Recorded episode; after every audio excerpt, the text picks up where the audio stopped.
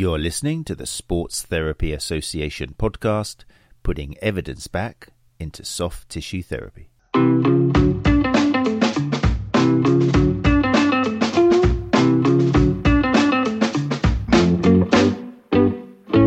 people, how you doing? Welcome to the Sports Therapy Association podcast. Um, you are listening to the dulcet tones of Matt Phillips, Creative Mind Chat live, because we do go out live. Um, and if you are listening to the podcast, thank you very much for tuning in.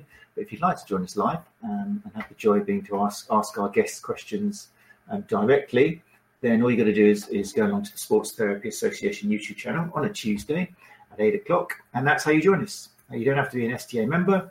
Um, and it's a great way, a great chance to hang out, network, um, to spend some time with fellow soft tissue therapists, and maybe find some people in your area um, and network that way. If you do decide to join us live and you ask a question um, or make a comment, then I can bring your comment up onto the screen. For example, very excited Glenn Murphy is first through the door this week, and he's gone, "Let's get ready to rumble." He's actually put rubble, but Glenn's fingers, it's his age. I think it's a little bit of arthritis or something. But you get the idea. You can type it um, and you can also get your logo up there. So we've talked about this a little bit before. Why not just get your Facebook logo and your business logo up there so um, all the people who listen and watch the show can see that. Sarah Jones is through the door. How are you doing, Sarah? Sarah says, Good evening. Gary Benson, the founder of the STA, is in the chat as well. So if you have got any questions which you want to talk on the side to Gary, then use this time now to fire some questions his way. And more people are coming in. So that's how it rolls. It's always on Tuesday, 8 o'clock at the Sports Therapy Association channel. So last week, uh, before I bring up tonight's guests, uh, last week, just to mention, uh, we started the Countdown to Therapy Expo 2023, which some of you are listening might not be familiar with. You might not know. It's a massive big show. I think it's the 11th year now, um, and it's at the Birmingham NEC this year on Wednesday, November 22nd and Thursday, 23rd. Um, it started off in Manchester a couple of times, then it moved to Birmingham. Um, and the STA has been there every single year in some form or capacity. And for the last few years, we've had the STA Update Theatre within Therapy Expo, which is a, a theatre within the actual conference. Um, and we have our own speaks and presentations. Normally, people have been guests on the podcast. We managed to nick them for a while from the other theatres in there, and they come and speak for us. And we got a even fantastic. I mean, every year I say it's always incredible, but it's bigger and better than ever with two days of practical presentations and theory presentations from what truly are world class speakers. Um, so, if you're interested in hearing about Therapy Expo and indeed hearing about the lineup for this year in the STA Update Theatre, then uh, check out episode 164 on all good podcast apps. And also, if you want to watch it, just go to YouTube or you can go to the STA.co.uk. I was joined by Gary Benson, founder of the STA, Fiona M.W. Higgs, who's the host of the Women in Sports Therapy podcast, and also Tim Allardyce, creator of the My Patient. There we go. Right. So that brings us to tonight. I'm very excited tonight to have.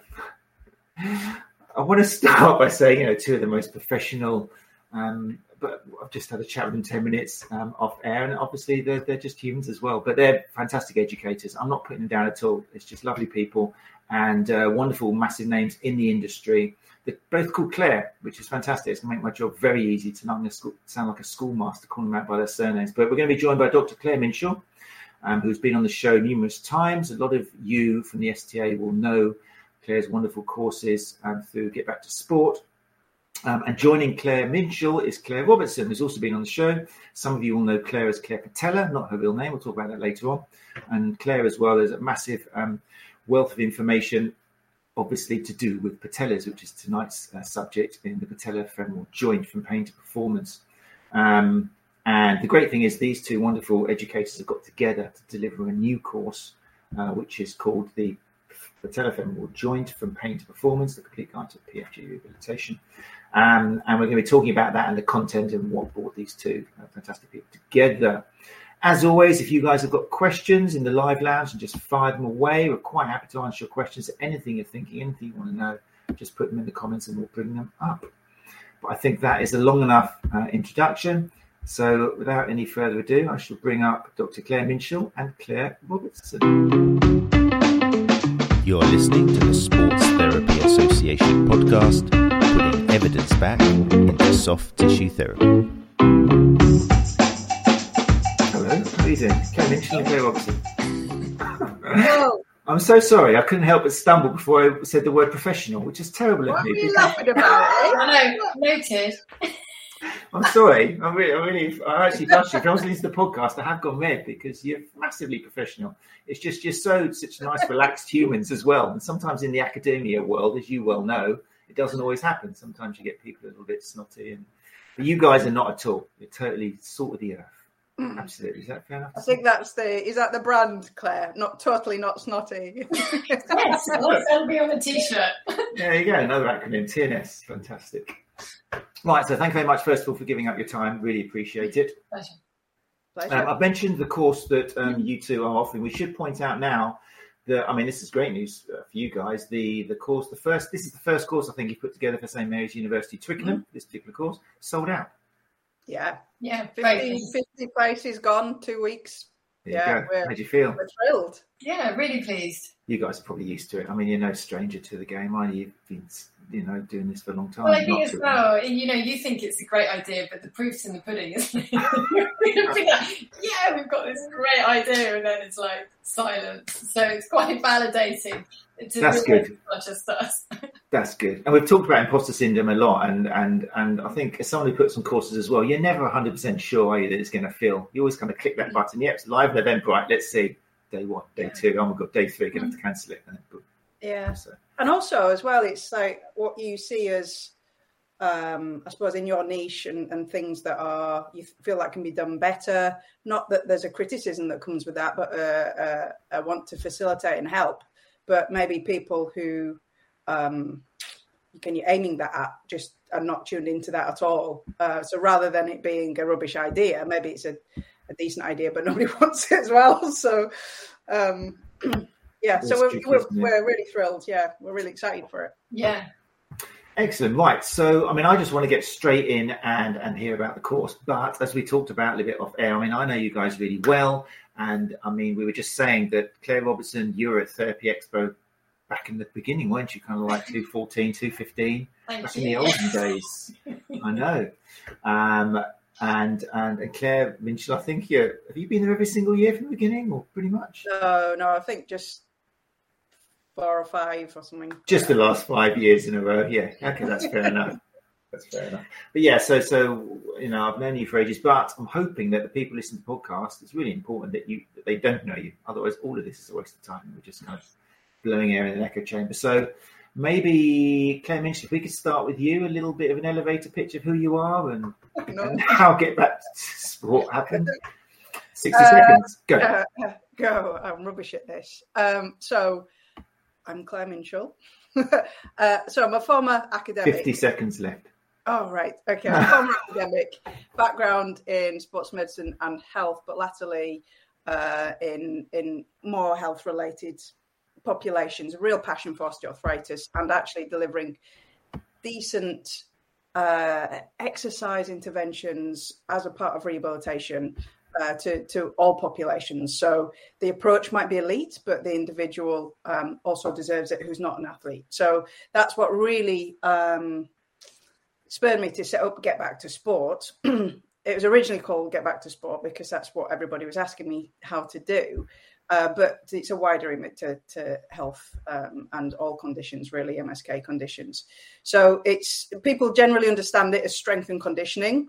Um, I'm, I'm a neuromuscular physiologist actually, but it's it's more translatable in into strength and conditioning. So it's integrating that by means of teachings, courses, that kind of thing into kind of rehabilitation setting and bridging that gap. But there's a, gaping cavern still. It's getting a bit better between clinical and healthy, um, but the approach shouldn't be different. We've still got the same musculoskeletal systems, neuromuscular systems. It's just that the the, the therapists have got a, a harder job in that you've got pain and kind of buying all these other things to deal with. But the approach, just because somebody is a patient who is in pain, you know, we shouldn't give substandard uh, exercise prescriptions. So yeah, get back to sport is, is something that's a vehicle to do that. And I also run Joint Approach as well, which is uh, an online uh, multidisciplinary program for the management of osteoarthritic knee pain. So I guess kind of putting my money where my mouth is as well.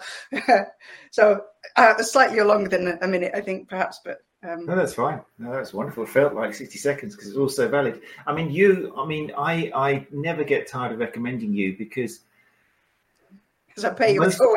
No, no, no, because, yeah, because those monthly feeders come so regularly. No, because soft tissue therapists, the one thing I think which soft, unites soft tissue therapists is in their training, they're taught all this wonderful manual therapy in different ways, you know, to rub, poke, and prod and twist and all these things.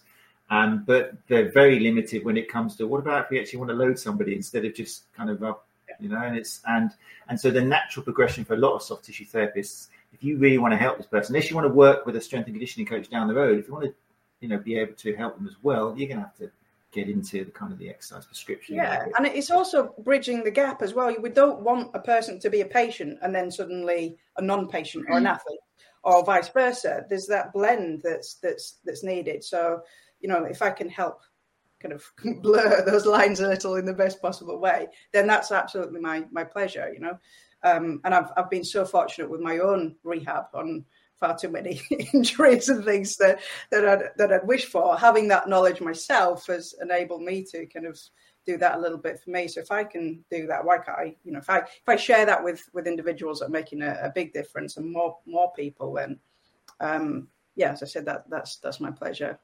Amazing. And if people are interested in a chronological look at the history of um, Claire Minshull's accidents and involving various, then just look at, back at our different episodes. And and yeah, there's something there for everyone. Reads like a Jack Reacher novel. Brilliant.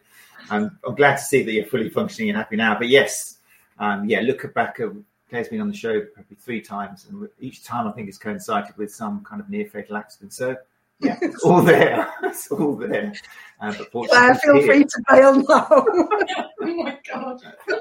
But the important thing is, yeah, everybody who we send your way comes back singing, dancing, and loving it. So you're doing a great job and really important for soft tissue therapists. And you're going to be at Therapy Expo um, this year. I'm just going to bring this up on the screen for people who who love uh, this sort of information. So I think this is the latest information. Um, so there's going to be a couple of sessions which are going to be in Theatre C on day two, which is the Thursday. So if you're listening and going to Therapy Expo or thinking about it, and you're interested in um, the S&C side of things, then um, Claire is going to be delivering the first one. I've got down as 11.30 on day two, how to optimize rehabilitation for the OA knee, osteoarthritic knee, stronger muscles and a stronger mind. And then at 2.45 in the afternoon, how to properly use your handheld dynamometer to generate meaningful results, which is something we were talking about actually just a few weeks ago with Keith Burnett, Episode 61. We were singing the praises of just having a dynamometer and they don't have to cost It's much. great. Working It's great having a tool. I'm I'm such a, a geek when it comes to to assessment and dynamometry. And uh, my first, in fact, my PhD Viva, I was a, examined by a biostatistician, which wasn't a good idea to say yes to. But um, it's it's so important. You can have figures, but if you don't know if the you, you- don't know what level of confidence you've got in those figures, it's you know it's they're, arbitrary. So you you know it's a, it's a really really uh, important point that goes alongside uh, assessment. So if those assessments are meaningful, then it can help um, shape your rehabilitation. You know, make help you make decisions. But if you've got such vast variability associated with that measurement, then it, you know, if you do use it, then worst case scenario, you're doing the kind of Brilliant. making wrong decisions. Worst case, it means nothing. So, um, yeah, some good simple things you can do to even help improve those um, measurements. That's that's going to be such a valuable one to go to. I only say that for so many people, but that's the first time I've said it actually. But that's so important because it's it doesn't have therapists spend so much money sometimes, so much money on stuff, and and the handhold one hasn't got to cost a fortune. We're talking through with Keith, and it just and it, it'll help your career because then you can give tangible results to the coach or the manager who wants to see, well, how, why is your screening helping, or why is why have I got to spend eight weeks on this week? What's getting better? And there you go. Look at the strength here. Look how the strength Yeah. correlates with that, and it's like, okay, I'll give you some more money then. Uh, otherwise, he's getting better. Oh, really? Okay. Yeah. It's not really doesn't Yeah. really cut it. But It's going a great talk. Really important. And um, here's the thing: so why do you have to take three measurements rather than one? And the level of precision that's required with intra-individual assessments versus a group, which again is another uh, addition that um, therapists kind of need to think about if they're going to use those for feeding back. So. Um, anyway, I digress. I might stop talking about that. Sorry, guys. No, it's great. But uh, really looking forward to it. And uh, fantastic. Right, that's I've left Claire. Well, Claire Hopefully still here, Robertson. Oh, yeah, you are. right, so that's our warm up. That's the warm up act. Now we move over to the uh, the heavy academia of it. Claire Robertson. Sorry to leave you for so long. That's right. I was just listening and enjoying it.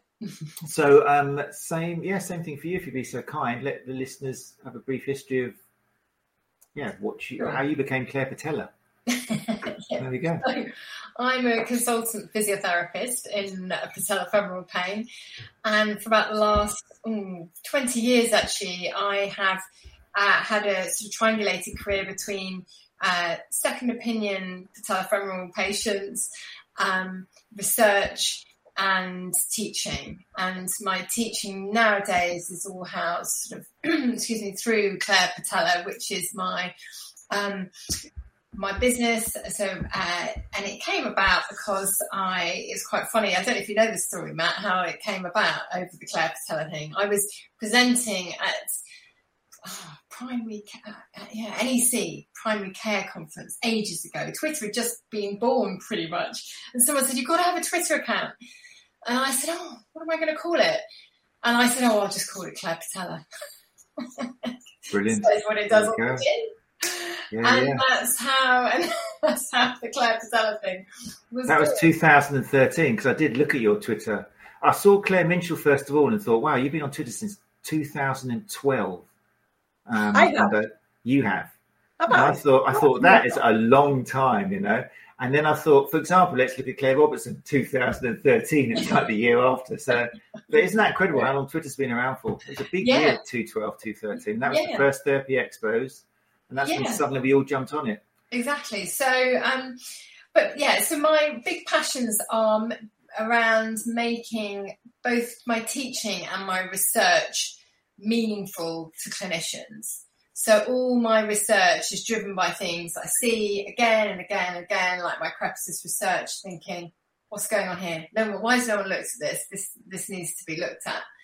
And um, and then my teaching, it's very important for me. It can't just be interesting; it's got to be useful. So I want to empower people. I want to, to leave feeling I can do this. I don't want to be seen as the big guru and make them feel, oh gosh, you know, I can never be like that. I just want people to think, yeah, I can, I can do this. I understand this. I can't wait to see my next patient with patellofemoral pain.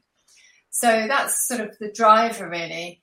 Um, and I think Claire and I share a lot of that mindset together, which was, you know, one of the reasons why we came together, really, because we realised we were really on, on the same page. Yeah, I can I can hear that totally listening to you. Um, things like taking kind of the research and putting it into clinical practice. It just that's I think one of the one of the many factors I think which brought you two together.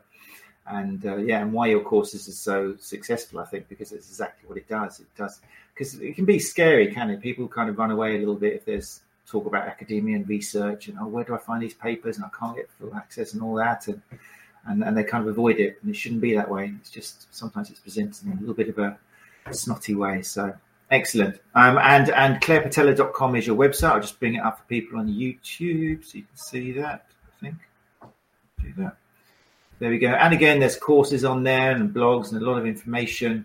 Um, and also, what I mentioned or what we talked about off air, you're still doing your pick of the bunch, Hmm. talking about kind of what's out there. Talk us through that. What what? Yeah, so well. people can just sign up to that on the website, and it basically it's free. And I simply highlight what are the three papers from the last quarter that I think are most useful for clinicians to be aware of. So you know, it, it's not going to be anything that's just sort of lab based, and it's impossible to see how you can integrate that into clinical practice. It's all about what I can, what what can I read and go right? Yeah, okay, that's that's useful. I can uh, I can apply that. Fantastic. Which is really refreshing because the trend these days with, with papers released is to kind of put it up in a TikTok video and slag it off for five minutes whilst you're sitting there making funny faces and ridicule something that you were saying five years ago as if you never said it. So it's not mentioning any names, but it's really refreshing to see somebody who's actually being proactive and saying, look, these three things have come out and, and this is what we think about it. Is it all to do with patellas or do you digress? I, I I will sort of go sideways slightly to the distal ITB. Or, Oh, wow. That's a Yeah, journey for you. Wow, that must feel Or, really um, weird. or maybe, or maybe I might go south to the infrapatellar fat pad. That's south. I'm feeling brave. Um, but yeah. So people never know what part of the knee you're going to be talking about. I know, it's just getting on the edge of their seat. Yeah. I think in the last chat we had, I think you said the idea of treating someone with the shoulder is just abhorrent to you and, and scary as hell. You could never move away from the knee now because it's just. Oh, God, no. God, no. Excellent. Right. Well, thank you for that. Um, uh, all links to websites and things we're talking about will obviously go into the show notes if you're listening to the podcast. Um, just go to Podbean's probably best, but you can also go to the STA.co.uk and YouTube. I add them eventually. So if you're looking for these links to websites and things, then they will be there. Right then. So this course, we can see why you guys got together. Um, and we can see why it's sold out. But it's it's a massive topic. You guys are claiming now to provide the complete guide to PFJ rehabilitation. Yeah, That's the T-shirt. absolutely, absolutely. No pressure. The complete then guide, complete. You've got to call it something that that uh, of course. that- there's a hook. I think obviously it's, it's not going to be the ultimate complete guide, and, and as we're putting it together, there's so many extra things that we could put in. And but what I think it does do is, like you said at the start, integrates two different types of expertise, but you know with a with, without being uh, disjointed. So with a with a common theme to to looking at the, the patellofemoral joint and then thinking specifically about some really detailed things and how we can um, look at that completely. I suppose would be the better way and and take them from that presentation through to what they want to be doing. Yeah, and we were really keen that it wasn't sort of I do the morning, all about the patella, and then Claire does the afternoon, all about exercise. That was like absolutely what we didn't want. So we made sure that the whole day, all the way through, is really integrated and you know really pooling that expertise between us. And that's uh, you've just answered my question actually, where it's not just going to be one morning this, one afternoon that. It's, it's putting it all together. So does that suggest that there is a little bit of a gap in the approach which some therapists apply to this knee when they're trying to assess and treat this one side or the other? They're either just thinking about the rehab and they don't know enough about the anatomy and morphology, or do you think there's a, a gap and that's why you're joining this and trying to present it all together? You go first if you want on on the PFJ specifically. Well, I think the thing is, I think it, it, it's an area that often gets treated quite recipe-like. So a bit of a coverall basis. Maybe for giving some glutes, some quads, a bit of stretches, maybe pop an orthotic in their shoe, something might work. Happy days. Well, actually, we look at the literature on adherence to exercise, and you start going even over three exercises. Very often, adherence will drop off. So that's a major flaw. Um, so then you've got the sort of just can't go wrong getting strong brigade. But actually, as much as you know, we like strength, and we're talk, going to talk obviously a lot about strength on the day. We need to also be more sophisticated than that. We need to say, yeah, but what if this person is fearful of exercise? What if this person hears their knee making a funny noise when they're doing their strength exercise? So actually, just a blanket, give everybody a load of squats and lunges. That doesn't cut it either. So it's sort of finding our way through and finding those areas that actually really will elevate people, although they're quite simple measures, elevate people in their expertise treating this this patient population. And again, from a from an exercise perspective, it's you know if you're just looking at that as a an intervention, you know what what is you know if you want somebody to get stronger, we've talked about this so many times on on this podcast. If you want to get stronger, what's what are you going to do with them? How are you going to do it? How, how much are you going to load them? For how long? You thinking about rest? Do you think, you know, if you want to improve speed of muscle activation? So we actually integrate strength and rate of force development and switch on times of muscles where you've got a need for a strong muscle, but you've also got a need potentially in a different presentation where we might prioritize speed and muscle activation for help rectify a, a, an instability uh, a little better. How do you differentiate between the the presentation of you could maybe even do exactly the same exercise but the way in which you do it be very different to elicit those specific outcomes. And it's it's it, it's um, optimizing that input output equation that that that you're doing with your patient. So what you're doing with your patient is going to have the, the best effect and then also what they're doing as a result of your instruction So the, the physiologic adaptation as well. Um, just again, yeah, as, as opposed to um, highlight is that that nuanced approach, which isn't complicated. Again, just to reiterate what Claire has said, it's not rocket science. It's doing the basic things. God, can you imagine me as a rocket scientist? Might make it to Yorkshire. Um, um, it's doing the basic things, understanding what that is, and doing that uh, effectively. And with the, the clinical presentation, how you um, establish that hierarchy of importance of, of, of what. So, I'm interested, going back to what you said, um, Claire, about kind of considering some of the psychosocial factors, if there's kind of kinesphobia or something, or scare of movement. And does this, is this, because there's this idea maybe that if you're dealing with a non athlete, there's going to be more of that. And then if you're dealing with a, an elite athlete, there's going to be none of that, and they're all ready to do everything you want. So, I mean, how does it differ? I don't know whether that's right or wrong, and I'm interested to know. But do you cover that sort of differences between the person in front of you, you know, level of their exercise and knowledge and all that? Yeah, we're making a quite a substantial part of the day case based. So, and we're looking at really varied cases to help really illustrate these points. But, you know, fear can be present. It's very dangerous to be presumptuous and fear can be present, of course, in someone sedentary who's never exercised and has the feeling, well, exercise is harmful.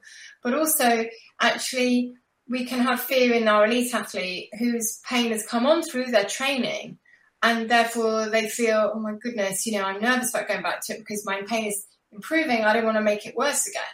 So, you know, you can have fear and that's just that's just fear of pain and exercise. There's fear wrapped around crepitus.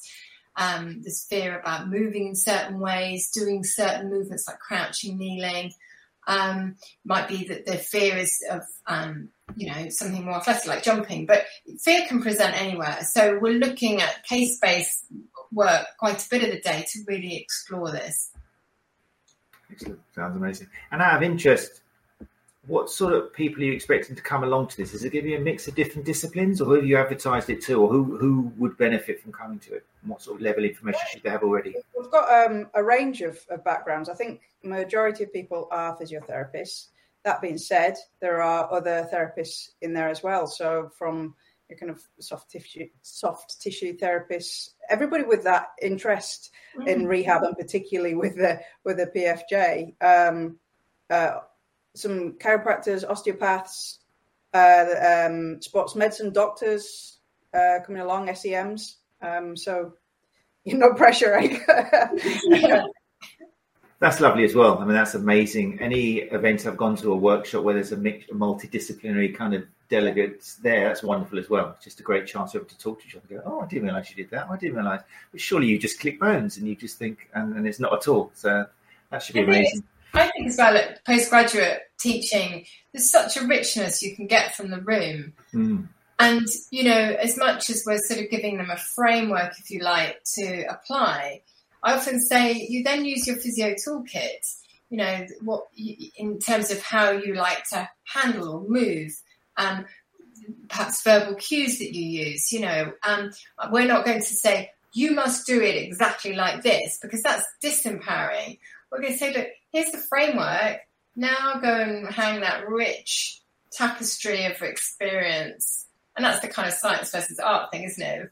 All of these things that bring that artistry in, but just make sure that you're hanging it on a evidence-based, considered backbone, if you like. So I think I like we I know again Claire and I've talked about this a lot about sort of doing group work within the day, tapping into that experience within the room and empowering people. It's really important that they realise how much experience and you know, I think 50, 50 delegates, you know, if the mean is 10 years qualified, that's a lot of years of experience in the room.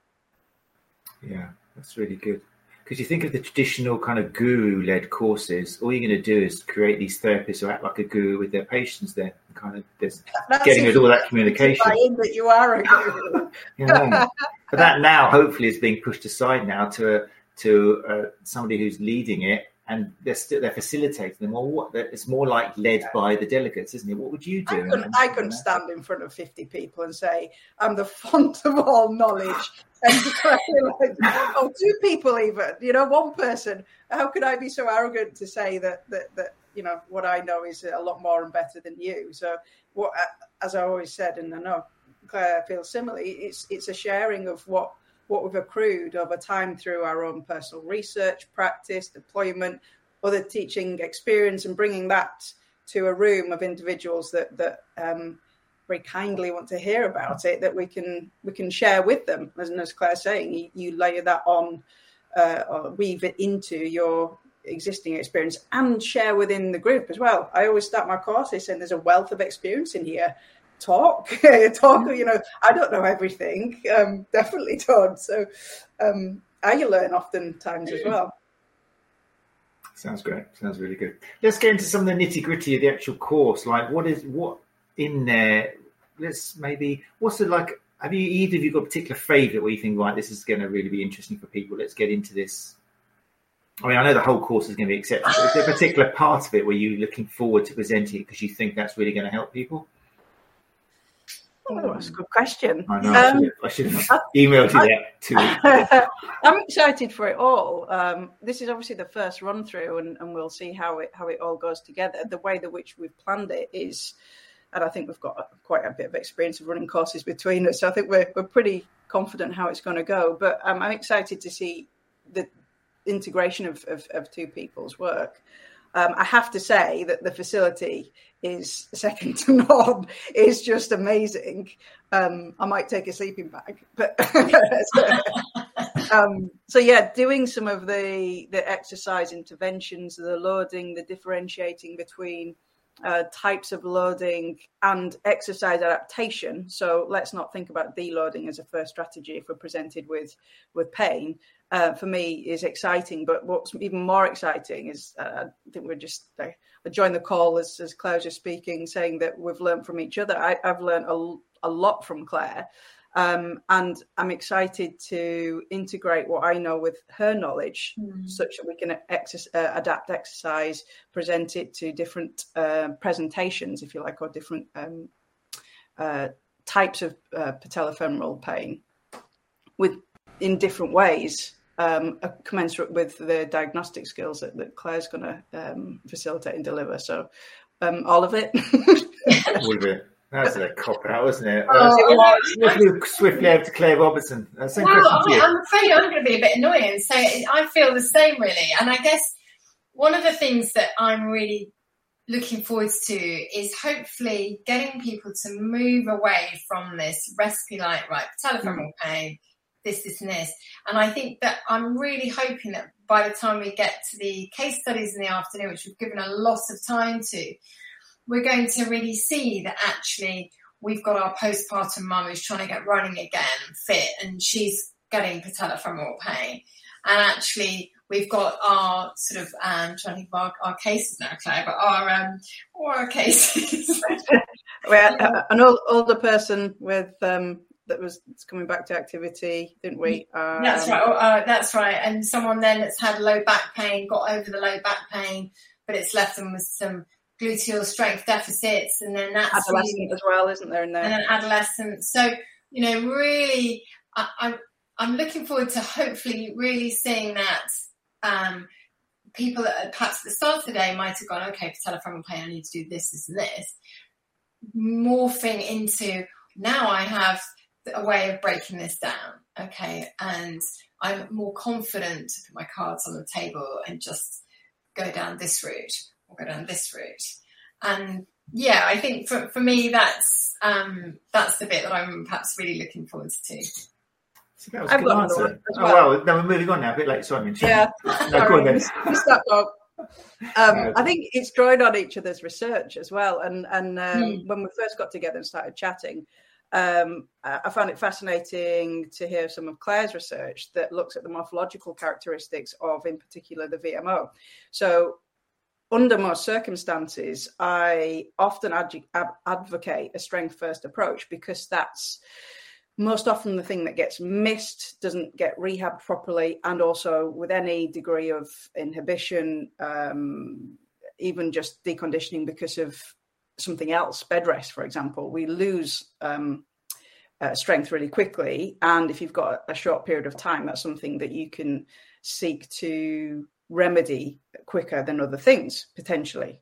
But under one particular, I'm not going to give the whole game away here, but under some circumstances or one particular presentation, it might be that the hypertrophic uh, intervention, so increasing the muscle cross sectional area of the knee extensor group, uh, including the VMO, might be the priority under these particular circumstances, which is it's it's made me rethink uh, things a little bit, uh, or quite a lot, particularly for that presentation. So um, yeah, I'm I'm quite excited to to uh, to talk about that.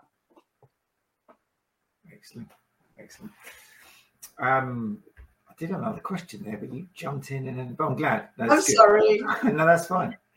Um, talk to me about um, variance in knees because I'm more, I'm particularly I'm interested in that. I think part of your course is looking at kind of variance within the morphology, within the shape, and how much that can change your expectations and your treatment. What sort of, without giving too much of it away, but what are some some of the uh, things you look into with regards to that? Sure. Well, I think um, we, you can get a scenario where you get a grossly abnormal knee, and that will start presenting. Blindingly obvious in a way. You know, age eleven, kiddie starts dislocating. So, okay, that's the most extreme. And if we have a spectrum of highly ab, hand in the picture, highly abnormal and abnormal, we've got everything in between. And there's a whole middle ground where they their their bony shape or their um, patellar tendon length is, uh, uh, or their quads attachment is not in the, let's say, the sort of perfect, perfect size, shape, position. And yes, you can do all sorts of fancy measurements on MRI, but I'm going to very easily show people actually how you can just get a flavor for this with your eyes and your hands and have an assessment of this because understanding it then can really help you work out, well, actually, this person needs this, well, this person needs this. And then Claire can then come in and say, well, okay, so from an exercise perspective, how can we help this person? How can we, um, you know, optimize our exercise intervention to meet the demands that we've spotted that they've got morphologically? So it's an area that I, isn't talked about very much, and part of that is the lack of literature on the area. But this is where I think, you know, you have to sort of say sometimes you've got to look at clinical experience. And I had a, a milestone recently, Claire, when I'm about to say, and that's that I went past my 10,000th knee patient. And congratulations. Seeing his grey hairs. And um, thing is, though, you know, I'm not going to ignore the pattern recognition from seeing 10,000 patients with patellofemoral pain and seeing these patterns emerging with some of these um, morphological issues uh, is really powerful to impact on your practice and then make your exercise interventions really effective. So it's it's making something that sounds really complicated, just saying, look, use these, use these. This is what you can do. Mm-hmm. Excellent. What else? Keep going. Variance. Uh, so hypermobility, that's something else we'll look at and there's some nice recent literature that we can pull on as well, looking at strength in um, uh, in patients with hypermobility. Can't say too much. No, I know. That's. I just wanted to get those buzzwords in, like hypermobility and um, how much does. I mean, it's really interesting. There's, there's so much interesting depending what you. There seems to be a change now in in the the way that people look at stretching. Uh, I'm not sure how much is brought about by research or how much we kind of swung the pendulum too far the other way, saying, oh, you don't need to stretch it and blah, blah, blah. But now there's kind of this idea that stretching is itself actually a type of loading. It's still having a similar effect. Have you seen that? I'm interested to know whether that's just a little bit of a thing that's going through Twitter at the moment, or should we be reconsidering? You need to get stronger, not more flexible. Well, what what's the goal of stretching? That's that's ultimately the question, as with anything, right? So, what is it that you want to achieve? What is the deficit or the performance parameter you want to change? I recently have written a couple of blogs on my site about stretching, mm. one of which is provocatively titled "It's stretching is a waste of time." Uh, no, it's not totally, and you're right. Stretching can be. Uh, so, if we're looking at um, tissue elongation, we're looking at uh, contractile performance. So the worst case scenario, let's say, is you, you elongate uh, tissue, but you don't commensurately improve its contractile capability. So you get um, uh, a greater range of motion, uh, tissue distensibility, but you haven't got the contractile properties to be able to to perform at that length. Mm-hmm. A lot of injuries happen at long muscle lengths or extended joint positions, so that's not necessarily a good thing. Um, so what we you know if we do want to elongate uh, tissue we want to increase range for example then we'd also want to be able to control that range and also be strong at that range. So we're starting to think about the exercise interventions that can do that. And are we thinking about the muscle the muscle tendon? Um, what is it that we're trying to change in terms of, of, of morphology? But if we just think about the musculature um, let's say eccentric type loading training done intensely enough can bring about a change in um, the length tension relationship. So you uh, are stronger at longer muscle lengths. And um, that's good. Okay, potentially, if, we, are thinking about that injury scenario of being potentially injured at longer muscle lengths or extended joint positions. Um, and we could go off a, on a, a, tangent at that, but come back to your um, question about stretching. So if we again, if we want to increase range, should we do stretching? Well, and you're right, there is research that's showing that actually you can stretch and increase the contractile properties of the musculature. However, the intensity of that stretch needs to be pretty significant. Um, and a paper that I talk about on my blog is that um, there were uh, it conveyed so the stretching intervention compared to a, a, resistance training intervention. They they both conveyed some uh, improvements in muscular strength in, improvements in, in um, the uh, the range as well.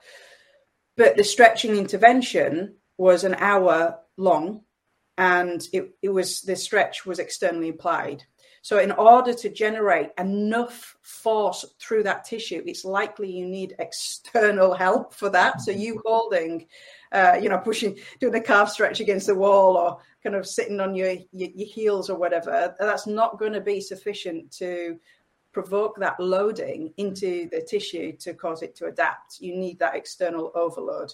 And to generate, I don't know, 20% gains in muscular strength, if possible, um, you might have to commit to an hour um, six times a week uh, of a constant stretch uh, versus maybe I don't know, 15 minutes three times a week as a strength mm. training intervention. So again, it's bang for your buck or optimizing that input output equation. So stretching might also have other, obviously, um, Uh, effects. Again it's it's coming down to the application and and why are you doing it? So i'm not saying stretching is bad per se but what's the reason? And if it's to improve contractile properties i think we've got a better better way of doing that. If it's acutely post surgery and you're trying to increase range and think about other ways of distending tissue then maybe it's slightly safer but. Thank you. Okay anything you want to add well, I think yes, and I think there, there's some sort of wild claims, aren't there, around stretching? And I think you know we, we're certainly not adding sarcomeres in series. I think you know we need to think more around um, tone. And I've actually um, got some published work on this where we've looked at the angle of the vastus lateralis fibres using ultrasound relative to the femoral axis and shown that with um, sort of PNF type stretching, hold relax type stretching. Um, and also the same effect with another arm we did with, with foam rolling. Those patients that, or subjects I should say, that had a large fiber angle to start with. So to contextualize that, that would be like your classic cyclist with really big VLs that might seem really high tone intense. The patients with those, that big angle were the ones that had um, significant change um, measured from those foam rolling um, or um, the PNF type stretching. So it, intuitively, for me, that fitted with my clinical practice. Those patients that come in and they're so tense, and you want to get your hands stuck in, you know, and release that that VL and relax the tone. I think we can do that with soft tissue massage And potentially, my work is showing on the VL that we can do that with foam rolling or um, the, the PNF type stretching as well. And that is potentially useful for the patellofemoral joint because it means there is less lateralizing force. When you've got a VL that's like that, it's all of its pull is lateral. Whereas if, if the tone is reduced, the fibers sit more vertically, then one would like to think that the load is spread more symmetrically, which has got to be a good thing. Okay, fantastic. Thank you very much. It's 12 minutes to, um, and I was asked to mention this to you because it's a word that comes up in a lot of training for, well, it's even mentioned in level threes, which these days is for soft tissue therapists who aren't supposed to work with injured tissue, but they hear it straight away because it's like a flag for, oh, watch out for this. You can do this little mobility test and wiggle their kneecap. Patellomal tracking. Oh, for those who listen to the podcast, we just got a beaming smile from Claire Minshull and a kind of a knowing nod from Claire Robertson. But yeah, it's so, so uh, what, what, what, do you want to know about it? well, I mean, it's on the one side, there's it's still being taught as oh, you're level four now, right? Make sure you do this mobility test in patella, and if there's too much movement there, then that could be what's causing this knee pain. And then you got the other side of the pendulum, people saying it's ridiculous, and the idea for patellofemoral tracking is just a myth, a misconception. Uh, and to clarify, you mean to identify if the patella might if there's too much mobility there, yeah mobilizing the patella in a, an extended knee position. Exactly. And then looking at the move, the journey it takes, expecting it once again, the norm is it's going to move nice and smoothly down the center when you kind of put your fingers there. And if you see one which is kind of deviating a little bit to the left or the right and not bang in the middle, then that could be a cause of the pain. So, well, I think it's when you when you're looking at the patella position in supine, it's one piece of information, uh, and I I wouldn't totally discount it, but it's a piece of information amongst many. So, for example, sometimes someone stands up and their patella position is totally different straight away. And then they put a shoe on and it's different again. And then they stand on one leg and it's different again. And then maybe they do a squat and it's different again. So, we have to say, you know, how, how relevant is it what, where the patella is sitting in supine? I am interested in the amount of passive movement because I'm interested in to know sort of where on that spectrum actually are, is it hypermobile? Does it feel actually, are they apprehensive? Do they not like that? Okay, so are they actually unstable?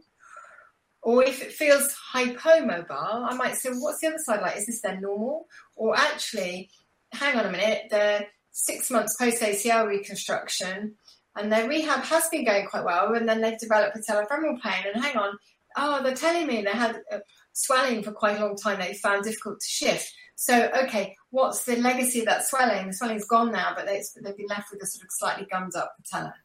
So, I know that's not a straightforward answer, but it's back to context again and just mm-hmm. reasoning it through. What am I feeling? Is it their normal? Is it relevant given their history? what happens when I when they then move, stand, etc. Is that okay? Is that really? That's great. That's wonderful. yeah, no, that's, that's, that's that's great. I'm just giving um, Minshull time to reflect and add. I, I like uh, what Claire said. Yeah. Good answer.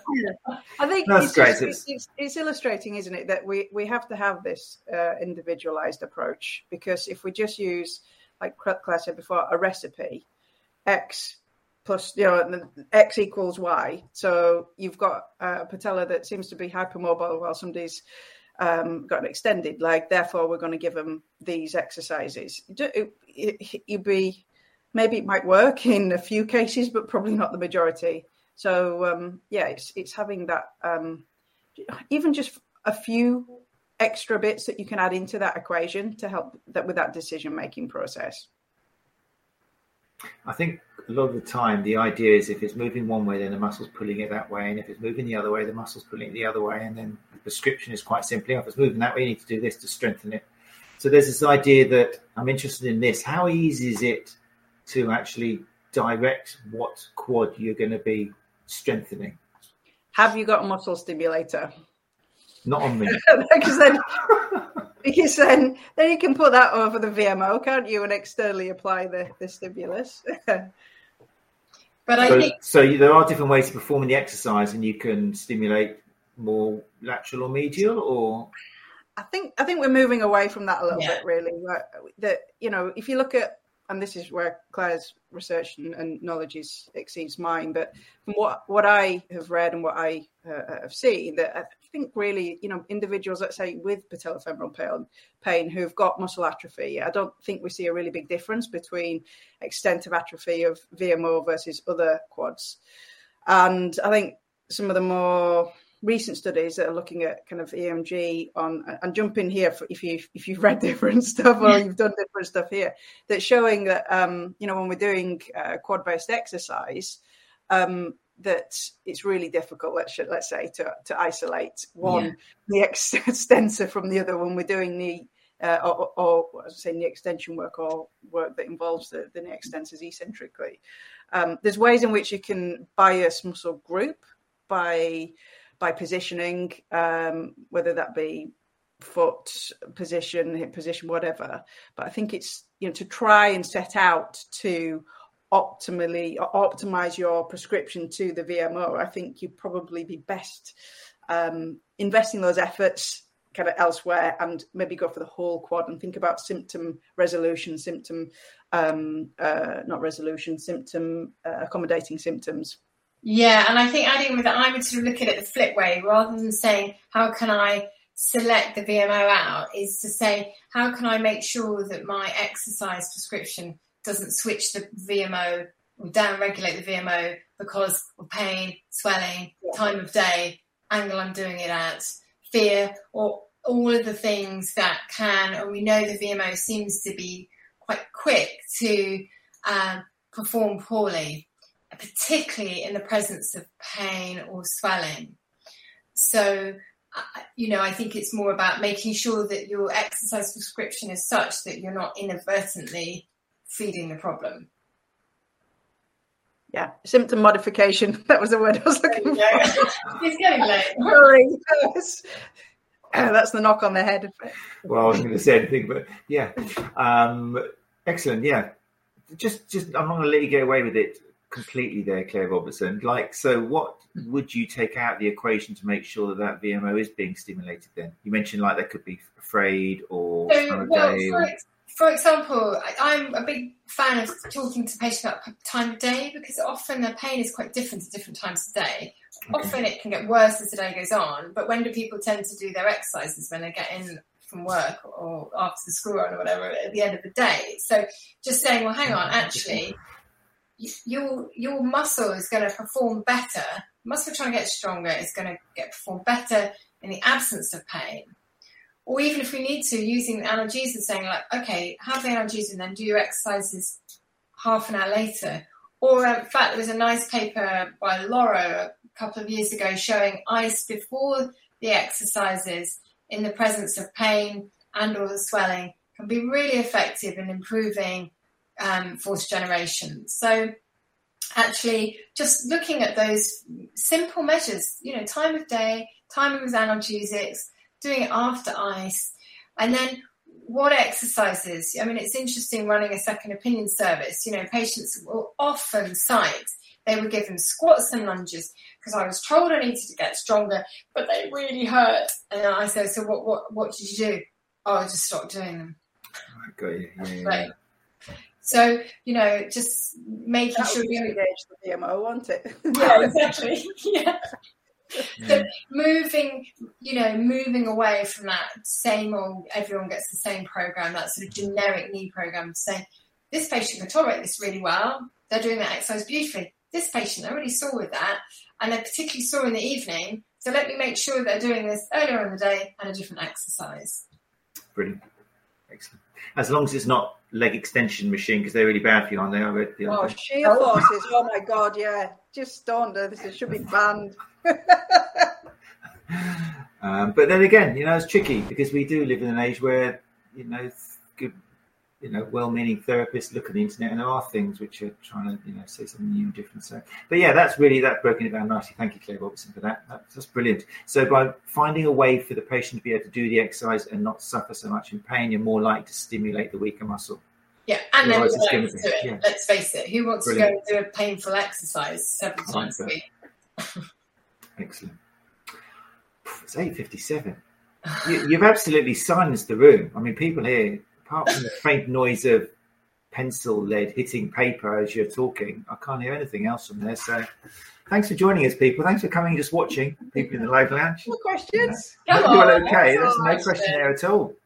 They'll Oh, start okay. coming through now. Sorry, taking notes, and there'll be apologies. But anyway, um, fantastic. So, um, yeah, three minutes, two minutes too. So I'm going to have to say thank you very much for joining us. I think, I mean, there's so much there um, to entice people to do the course, but in my Yeah, opinion, you- it's just you're not, you're not, like you say, you're not rocket scientists. You're just your conduits giving information that probably the therapist would go, yeah, that makes sense. But it needs people like yourselves to actually.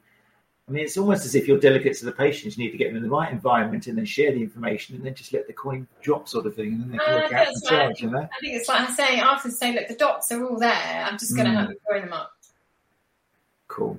Yeah. It's going to be and, and um, yeah, if you have a have a read on the website as well. So we will be running other dates. So we've got. I mean, honestly, we've been blown away by the interest for this. So so many people um, wanting to run the course as well, and internationally too. And um, so we we absolutely will be running some more of these. So if you wanted information on that, priority information, there is a, a, sign up on um, on the website. So if, on my website, getbacktosport.com, uh, on the in-person courses, there's the PFJ from for pain pain to performance. Easy for me to say. um, so if you, whilst it says it's sold out for the particular one in in Twickenham, you can. There's a box there to tick and to fill out your name and email address, and we will put you on the list for preferential. Um, sign up and information for the for the next date so as soon as we've got some more dates we will let you know Amazing. Get back to sport.com, people. That's the place to um, to show your interest in future courses, and obviously as well head along to clairepatella.com for loads of information there as well. And often, and also I recommend. I'd like to see a spike in the number of people signing up for free to uh, what was it? Claire's picks. No, that doesn't sound. i'm signing up Pick of the bunch. That it. i didn't know that claire oh, Oh, there we go. Yeah, I want to see a little spike in that because of people listening to this because it's just free, great information. As always, you know, the emails come in. What CPD should I be doing? Well, start with the free stuff, the free quality stuff out there, and then work your way up the list. But that's a great opportunity um, if you want to engage a little bit more with kind of evidence informed practice and see what's out there. So uh, that'd be great. So thank you, you two, very much for joining us. Well, thank you. Um, if people want to follow you, let's have a little look. I think you're both pretty sensible on social media. Claire Robertson is just at Claire Patella everywhere. It's lovely. Very nice. Um, and then uh, Claire Minshull on Twitter. You're Claire underscore Minshull. That's. Twitter since 2012. And then Get Back to Sport on Instagram. Get Back to Sport on Instagram. Um, so I recommend, yeah, listeners that you follow them. Some great information being put out there. And if you are going to Therapy Expo, then uh, yeah, check out Claire Minshull's presentations there. It could be three by the time you hear this podcast. Little bird told me, but um, yeah, definitely check those out. Um, and I don't know, Claire Robertson, are you going to kind of mosey on down to Therapy Expo and have a little I was just thinking Chardonnay somewhere? actually. I might, I might, I might just do that. Yeah. Heckle. nice? I might We'll heckle tear it up. Yeah, yeah, just heckle. That'd be nice, wouldn't it? Yeah. Fantastic. Right. So thanks everyone for joining us. Um, Gary Benson has just, I'm pleased that he's shown me that people were able to watch this episode and listen to the live lounge. Gary says, You've covered the questions I might have asked, Matt. Thanks to both Claires for sharing their time, knowledge, and expertise with the STA and wider industry. Good to catch up, Claire, M sometime. Fantastic. Thanks, Gary. Gary. worried that you all disappeared. We will be back next week. If you listen to the podcast and you want to come along to the, to the live lounge and ask questions and hang out here, uh, next week in episode 166, we're going to start bringing you speakers from the ST Update Theatre this year at Therapy Expo. So my special guest will be Dr. Lucy Williamson, who's opening the show on the Wednesday with her presentation, Personalised Nutrition for the Future, the Gut Microbiome. It's thanks to Lucy Williamson I realised that I've developed age-related lactose intolerance.